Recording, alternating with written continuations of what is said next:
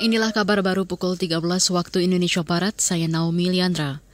Komisi Nasional Hak Asasi Manusia Komnas HAM membuka opsi memeriksa Verdi Sambo di Makobrimob Depok sebab bekas Kadif Propam Polri itu kini ditahan selama 30 hari sejak Sabtu kemarin. Komisioner Komnas HAM Hoirul Anam mengatakan lembaganya sudah berkomunikasi dengan tim khusus Polri terkait rencana tersebut.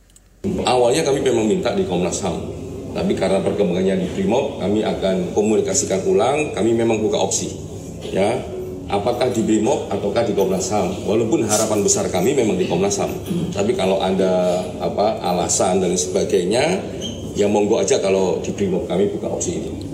Komisioner Komnas HAM Hoirul Ana mengatakan pemeriksaan terhadap Sambo akan dilakukan terpisah agar lebih konsisten. Akhir pekan lalu, Sambo ditahan di tempat khusus di Makobrimob Kelapa II Depok. Juri bicara Mabes Polri Dedi Prasetyo menyebut itu dilakukan lantaran Sambo diduga melanggar etik saat proses olah tempat kejadian perkara TKP tewasnya Brigadir Yosua. Beralih ke informasi ekonomi, Kementerian Keuangan mencatat realisasi pendapatan APBN surplus lebih dari 100 triliun pada akhir Juli. Kondisi ini membuat rasio surplus terhadap produk domestik bruto PDB mencapai 0,57 persen. Dikutip dari Antara, Kepala Badan Kebijakan Fiskal Kementerian Keuangan Febrio Kacaribu mengatakan pendapatan negara tumbuh cukup tinggi, yakni naik 21 persen dibanding periode sama tahun lalu. Sementara itu dia memastikan pembayaran subsidi dan kompensasi akan tetap dilakukan hingga akhir tahun. Dia memperkirakan defisit APBN akan tetap ke arah 3,92 persen dari PDB. Pemerintah Kota Balikpapan, Kalimantan Timur belum membatasi aktivitas warga meski masuk zona merah penyebaran COVID-19.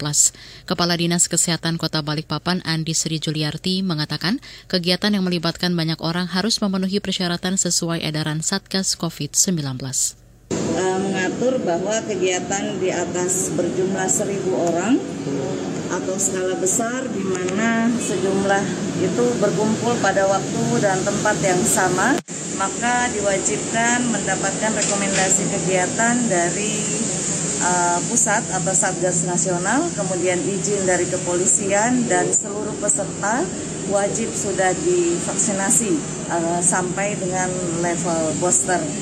Itu tadi Kepala Dinas Kesehatan Kota Balikpapan Andi Sri Juliarti. Kemarin kasus COVID-19 di Kota Balikpapan mencapai 280-an kasus atau tertinggi di Kalimantan Timur. Sejak bulan lalu Satgas Penanganan COVID-19 Kalimantan Timur menetapkan Kota Balikpapan masuk zona merah. Demikian kabar baru KBR, saya Naomi Liandra undur diri.